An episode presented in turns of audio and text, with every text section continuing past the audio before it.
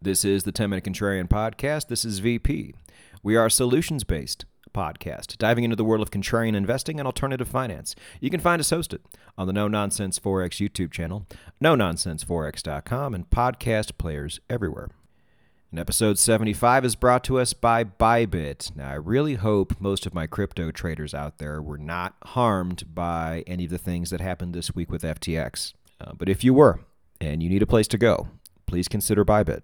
It is not centralized, and right now they just happen to have a ton of promotions. We had a promotion going on last week, that is still happening, but then they added on like five or six more. It's nuts. You know, like broad ones and specific ones too. Like if you're a derivatives trader, if you're an options trader, if you're a new trader, if you're an existing trader, all of it. So click the link down below that takes you to the blog post that goes over all of this. And then all of those promotions and future promotions will apply to you as long as you sign up through my affiliate link. Membership has its rewards. It is the 10 Minute Contrarian podcast. And uh, on Twitter on Monday, I said that this episode was going to be a Bitcoin focused episode. And I was really looking forward to bringing you that, but then things kind of happened this week. And as has been the case before, we have to pivot. So hopefully we'll get that Bitcoin episode out to you next week. Uh, but we need to stay fluid and talk about the things that matter right now. So, for historical reference, because I know some of you will not be listening to this the day it releases. It might be weeks later, it might be months later, it might be a year or two later. I don't know. So, let me tell you where we're at right now. In stocks, we finally had a CPI print that showed inflation going the other way, uh, at least for right now. Uh, the whole financial world is acting like inflation is now over, and the market went absolutely nuts. I think uh, in this decade, there have only been three better up days than what we experienced this past week, and all three of those were during the 2020 recovery. Uh, now, I'm not going to spend a whole lot of time talking about that on this podcast episode. I did write a blog about it, which is last Thursday's blog, talking about a melt up uh, which is a concept we all need to be aware of. So please go check that out after you are finished with this episode. Uh, but the CPI print was certainly not the biggest story of the week. Oh no. The largest crypto exchange in the United States and one of the largest in the world is now no longer. And that is FTX.com and all of its affiliates, FTX US. I think F I think the Australian version of FTX so far is the only one that has yet to fall. Uh, but if I was a part of that, I would not be very confident. And things fell fast, like in record time. So now FTX has the FTT token, which is something that was on our watch list here on the 10 Minute Contrarian podcast. I even wrote a pretty nice blog about Sam Bankman Fried saying, hey, look, the people who make it to the top in this business, especially when you talk about exchanges and things like that, you have to have a real degree of ruthlessness to get there. You know, this is not a business for nice guys. And so I liked a lot of the things he was doing, the power moves he was making, the political contributions. I thought that was all needed. I thought that was all necessary. And I still think it is to a degree. But I nor most people knew what was lurking behind the shadows. but there were a few people who did. And one of those was somebody who I've mentioned in the past, who and I got I got a bit of ridicule for it, but uh, that's going to be BitBoy. You know, I like BitBoy's podcast now. You know, I didn't like much of his programming back in the day, but I do like it now. And he was bringing a lot of these things to the forefront, and he even said, "Hey, I got a lot more that I will reveal in due time." Uh, now, because of who he is and how he has portrayed himself in the past, a lot of people didn't really believe him. Uh, but they were concerned about one particular thing he brought up, and that was Sam Bankman Fried, I'll refer to him as SBF from this point on, uh, was lobbying for his own bit license. Now, if this were to be successful, it would make DeFi and the majority of DeFi tokens in the United States illegal to use and obtain. And SBF was doing all of this right under our noses. So once this became more common knowledge, uh, SBF decided to defend himself on the Bankless podcast, which is another podcast I like to listen to sometimes. And he went on to debate a Bitcoin maximalist named Eric Voorhees. Now, if you're a blog reader, you already know what happened. And you already know how this altered our stance on the FTT token. If you don't read the blog, then you probably had no idea. You probably thought that was still on the watch list. No, we took it off about a week before all this went down. Um, but I suggest you go read that blog. It's called The People versus Sam Bankman Fried. And in that blog, you will see the very debate I'm talking about, where he debated Eric Voorhees and got absolutely murdered. Like a guy like that, who was generally a pretty good speaker for the most part, just could not put together thoughts towards the end. And pretty much all but admitted that all of these things he was lobbying for and trying to obtain was done in a very sloppy, poorly thought out manner. Uh, but this is not a guy who does things in a very poorly sloppily thought out manner. So it was pretty obvious that he was trying to do some dirty shit at the expense of everybody else and got caught. So score one for the good guys. Uh, but this was not even where things got crazy. Enter CZ from Binance, mentioning on Twitter how he felt like FTX.com was virtually insolvent and he has a, bunch of FTT tokens and he wants to sell them all off. Now, this was recognized right away as a huge power move between two top rivals. Uh, but what it did is, for once, really shined a light on FTX's financials, and CZ was not wrong. And people started to find out really quick. Now, so many people were heavily invested in FTX.com that they didn't really want to believe any of this. You know, you always have that uh, denial stage that happens. So while the FTT token was going down, it wasn't completely crashing just yet. Until the tweet came out from CZ that there was a letter of intent to purchase FTX.com and save them from complete insolvency, to which SBF confirmed. And this is officially when the floodgates opened. You know, the largest exchange in the United States is crashing now, along with the rest of the market. And that not even 24 hours later, it turns out that CZ is no longer going to buy FTX.com after it had already been completely exposed and completely ruined. Says, oh, sorry, it's just not, it just wouldn't be prudent to buy a company like that with all that terrible liability on its books. Uh, which I kind of knew was going to happen. Like this shit is straight out of like an episode of Billions. You know, it's like destroy your rival's reputation, come in like a white knight to purchase it and save it, and then after you've already completely destroyed it, say, "Nah, you know what? Bad idea." Pretty brilliant, actually. But at this point, SBF was scrambling, trying to go on Twitter and do as much damage control as he could saying the funds were actually fine, and then we find out the next day that they weren't. Then he said FTX.us was fine. We found out the next day that it wasn't. Uh, meanwhile, everything is burning to the ground everywhere. And now, as of last night, I want to do this episode Friday night because I didn't go out, but uh, I had to wait because so um, Twitter was just going bananas. So now, uh, I don't know how much of this is true, but uh, turns out that the FTX app was getting hacked, so everybody's saying nobody use it, and all the money in it was getting drained.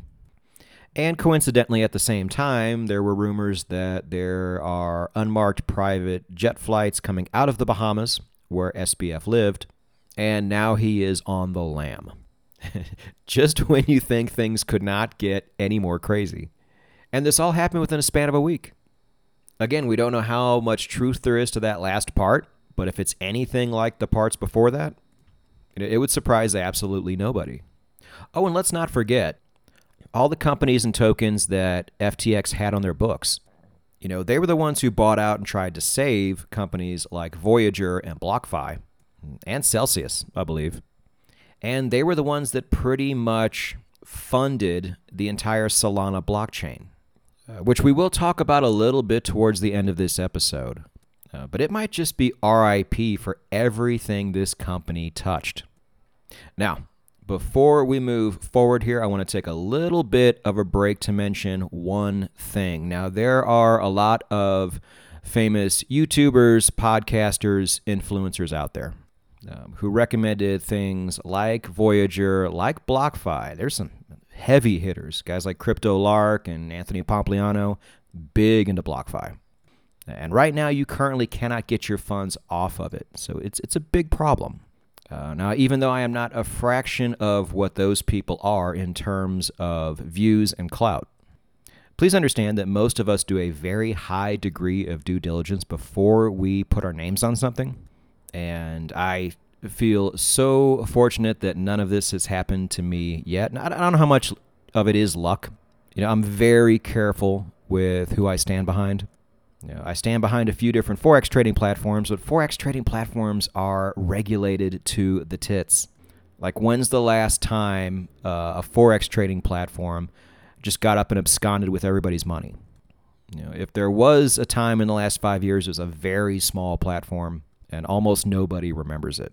Uh, but these crypto exchanges are a whole different animal, and these companies are that way too because you just never know who they're in bed with. And I would be devastated if anything happened to Bybit. But what I want to tell all of you is if there is smoke, there may be fire. So in the future, if you ever suspect anything squirrely going on with the exchange that you use, you know, we know that where there is smoke, there is often fire. So if you see some smoke, take your funds off of that exchange and just sit back and wait a little while. See what happens. Was it real or was it not? You know, we are still in the very early days of all of this. So protect yourselves out there and understand as influencers, we are doing the best we possibly can. And we are very happy that you love the products we endorse. Uh, but protect yourself at all times. Understand that your decisions are your own and that anything can happen in this market. You know, my heart goes out to a lot of these influencers, man. After being on this side of the tracks, you know, a few of them are getting a lot of shit from people that I just don't think they fully deserve. You know, I've never endorsed BlockFi, but I've said some nice things about it. You know, I liked what it did. Uh, but you just never know what can happen in this space. Okay, moving on. So going forward, now we have to deal with the contagion effects if we haven't already seen that. You know, it was funny on Discord. Everybody thought this was just an overreaction. They were trying to call bottoms, and I'm like, no, don't do that. We have not even seen the very early stages of what's going on uh, with FTX and with the market as a whole. You know, we're just now finding out who else was affected. And then when prices go lower, at what point do other people and other companies get liquidated? They might have been fine when Bitcoin was at 20K, but if it drops down to 15, is that another story? You know, I don't quite know where Michael Saylor is with all this, but as soon as he gets liquidated, expect another big, big drop in the market. You know, we just don't know these things yet because we haven't been into this territory for a while. You know, last time we were in this territory, we were on our way up, not down. And as always, even when markets have been dropping for a long time, there's still so many leveraged idiots out there. And that's always going to be the case in this market. So you can expect the falls to be that much more precipitous. So hang on to your hats. And understand, I will try to keep you as informed as I possibly can, but sometimes that comes by the way of Twitter, sometimes that comes by the way of the blog you know, because those things can be more immediate. You know, I can't always do it here, so don't rely on this alone. Um, but I think it is time to get into the solutions portion of the podcast. And let me continue to remind everybody that pretty much for most of this year, uh, my stance has not changed. I am extremely bearish on everything when it comes to overall economies, whether that is the S&P 500 or whether that is the crypto market. I remain bearish, and I've been preaching the entire time to stay in as much cash as you can possibly stay in. This was and continues to be a tremendous strategy, no? You know, it's tough when you run an investing podcast to tell people to sit back and do nothing, but it has been the best move. And if you have done that, you are in a very good position uh, because everything you may want to buy has gotten substantially cheaper, which means when you do buy, you get to have a lot more of it. This is what rich people do. They wait till everybody is completely wrecked and then they swoop in like vultures and pick up all the good assets on the cheap. Now, we do not know when that bottom is going to be. And I am an arrogant man, but not so arrogant to where I understand that I could be totally wrong at any point in time. And the worst thing that could ever happen to me is to sit through this entire bear market and end up with nothing. And then the reversal finally does happen and takes off without me. You know, I'm not going to allow that to occur. And if that means I buy things at higher prices than I want, then so be it. And we have talked about how to do this numerous times on the show. In particular, two episodes ago, I think, where we talked about the trailing buy. You know, I had a number of things hit my trailing buy in the past couple weeks, and I took some small positions out on those things. You know, things like Polygon, things like replenishing some of the ETH that I spent on Illuvium, stuff like that. Uh, BNB token was one of those things. And then once I found out that Binance's main competition was being completely erased, I went and put another position down. So even though they were small, so right now I have about a half of a normal position on Binance if you combine those two on the BNB token. And I got in right about like 320, 325, something like that. And let me see where it is right now. Uh, we're sitting at about 285. Uh, but I regret that move none. You know, these are all for, you know, three, five years down the road. And I know Binance has its flaws too. I will be watching that whole story closely as we progress. But I wanted to make sure I had a position in the largest exchange in the world by far now. I feel like that's a very good thing to have. And I will continue to look to add on more as price drops further. So, speaking of that, what I am doing is waiting for this whole contagion thing to wash out a bit. Uh, because price wise, it might be over, but I don't think it is. So, once that whole news cycle runs its course, I will be putting trailing buys back on uh, the things I want to buy. You know, there's still a few watch list tokens that I haven't bought any of yet uh, and then other ones that I want to add on too. A couple of those were really heavy on FTX's books, uh, like Matic, like IMX. So I kind of want to sit back and see what happens there first. Uh, but there will come a time where I resume uh, the whole trailing buy strategy and continue to put down small positions uh, when the situation calls for it. And I will do it without regret. You know, if you told me that there was an asset that you really liked, that had a bright future, and you were able to buy it at, at a 75% discount, I would say, job well done, sir or madam. If you're a girl, I wouldn't call you madam, but yeah, you get it. A job well done. Most people buy at the top and sell at the bottom. Remember that. You know, we're very different here. Now, if that 75% discount went all the way to a 95% discount, then okay, buy more. That's fine. But if you told me that there was this asset that you really liked and it all, it was all of a sudden at a 75% discount, but you did nothing because you thought it was going to go further and then you missed out, uh, then I would not be saying good job, sir or senorita. I would be calling you an idiot for being petty and cheap and pretending like you could time the market. You know, a lot of what we're doing here is a lot like uh, so, traders, you know what the COT report is? It was mainly made for farmers because they had to understand price better than anybody. They had to buy things on the way down and sell things on the way up. And that's exactly what you see on the COT report. The smart money is buying things little by little on the way down and then sells them little by little on the way up. This is why they're the smart money. This is why they're extremely rich because they just keep doing this process over and over again. To where you can see on that very same report the dumb money doing the exact opposite. You know, you don't see a ton of activity going on at the absolute bottom.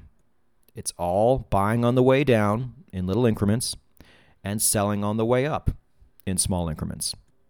That's all we're doing here. You know, so on the surface, when I bought these things, it may look like I didn't really get the best prices. I could have gotten a lot better if I just waited. Uh, but I just think that's a very short-sighted approach, you know, a dumb approach, frankly. You know, I added a few small positions to my overall portfolio right before a big drop, and I have no regrets about it. I'm still like 75% in cash, and that's a good feeling. You know, all of my stocks are going crazy to the upside right now, but I don't feel great about that. You have to read the blog to see why. Uh, but that is personally where I am at during all this craziness. I hope you are doing well and making smart moves in this process too. One of the smartest things you can really do at this point, I guess we need to touch on it now, is just making sure your assets are protected especially on the crypto side, and just to be as safe as possible. Now, you see people all the time saying, not your keys, not your crypto, you know, never keep your money on the exchanges. And then something like this happens, and you realize just how many people had their money on these exchanges. Now, again, like I said before, If you're trading, you pretty much have to have it on there. So take extra caution there. Uh, but these exchanges are such wild cards. Like, I don't think Binance is really structured that great either. So I'm keeping a very close eye on that. Uh, it was just announced yesterday. You know, Crypto.com had to release, you know, what it, most of its holdings, you know, all of, all of its holdings percentage wise. And you know what 20% of Crypto.com's token holdings are? Shiba fucking Inu. Why? You know, it's these people who we just we look up to as these pioneers of the next great economy. Do really dumb shit sometimes, and you know. Uh, the CRO token is in my portfolio, but not because I buy it. I just earn it by using the credit card. So it's just kind of there. It's not on the exchange. I have it on the, the crypto.com DeFi app. And if crypto.com goes under, I'm not going to lose a whole lot. I'll just have to stop using the credit card, which will suck. But hey, I barely have anything on any exchanges. I just maybe have a little bit of ETH or a little bit of BNB just to facilitate transactions, uh, but that's it. You know, all of my crypto is sitting in hot wallets. I realize I probably do need to get a cold wallet just for diversification. You know, all the maxis pound the table on that. They're like, don't, you know, if you put your money in these wallets, you're still leaving them with companies. You know, leave them with yourself. And I totally get the logic behind that. But let me say one thing about hot wallets. If you put hot wallets and cold storage head to head, which one of those two do you think has been responsible for the loss of more crypto in the last five years? It ain't hot wallets. Yeah, there's been a few hacks here and there with some of the smaller wallets, uh, but in a lot of those cases, those funds were returned. Now compare that to how much crypto has been lost by cold storage wallets being lost or damaged or stolen or people couldn't remember their seed phrases. You know, if, if I don't have my seed phrase or if I lose it on a hot wallet, I still probably have the password or I know the password and I can just go in there and move all that crypto to somewhere else. You know, so say what you want about hot wallets, but if we run the numbers, a lot more crypto has been lost in cold storage than it has been in hot wallets. So maybe having both is a good idea. You know, this is something I am heavily considering myself. But the main thing to do, and we say it all the time, is to spread yourself out. You know, when things like this happen, we always see these stories of people who have way too much leverage into these companies. You know, Tom Brady was one. You're like, well, t- doesn't Tom Brady have a finance guy? He does. It was probably his idea. You know, Mike Novogratz got double whammied, you know, with uh, with this and with Terra Luna. You know, if that guy is still a billionaire after all this, something's not right. Uh, but for some reason, my trailing buy did get tripped with the FTT token weeks ago, and I bought some, and I didn't have the presence of mind to sell in time, and it went down to zero. I wouldn't be stoked about it, but I would be okay because I have a bunch of other positions along with precious metals, along with stocks, and along with a heavy percentage of cash. So I would be fine. There's no reason one thing, one company should be taking any of you down like this. Spread yourself out. If you have $200 to your name, you know, with all the no commission brokerage fees out there and with crypto fees being as cheap as they are sometimes, you, know, you should be able to get a good 10, 12 positions out of that. You know, you're probably not going to want to, but that doesn't mean leveraging into one position and one position alone becomes the right answer all of a sudden. You've got to spread your money out because it could be more than one position that gets affected, like FTT token and like Sol. You know, Solana holders took a bath this week. And I even just got word this morning that one of their big metaverse projects, Star Atlas, might have gotten all their funds zapped too. Who knows what's going to happen to that? But I, let me say one thing about Solana real quick before we leave. I am putting this on my radar and like deep, deep, deep on my radar. Like, don't even look at this for maybe a year or two. Um, but this thing might drop too much. All right, keep in mind, there is still a big community there and Solana still has a lot of things, especially on the NFT and metaverse side, that a lot of people really love. You know, there are things there. Now, there's a lot of stuff on the negative side too, but over time, under the right management, those negative things can slowly go away. Leaving you with a high ratio of positives to negatives. This can still happen. And if you consider what Solana already has, you know, at the right price, that could be worth something. So don't get too cute and try to buy this thing you know, on a dead cat bounce or anything like that. But just might be something to put on your radar for a super deep cut, you know, down the road. You know, at no point in time should it have ever gotten to the levels it did price wise. That was mostly just FTX and all the VCs trying to prop the price up and to make sure it didn't fall too low. But, you know, if this thing starts falling into the single digits again, I'm going to start looking at it a bit more closely. Uh, but that's all I got, contrarians. If this week has taught us anything, it is to make sure our investments are spread out as much as we can and to make sure we are taking every safety precaution possible. And spreading yourself out is one of those precautions, probably the biggest one. Uh, but as the old saying goes, in China, the word for crisis and the word for opportunity is the same word. So stay safe, but stay frosty at the same time.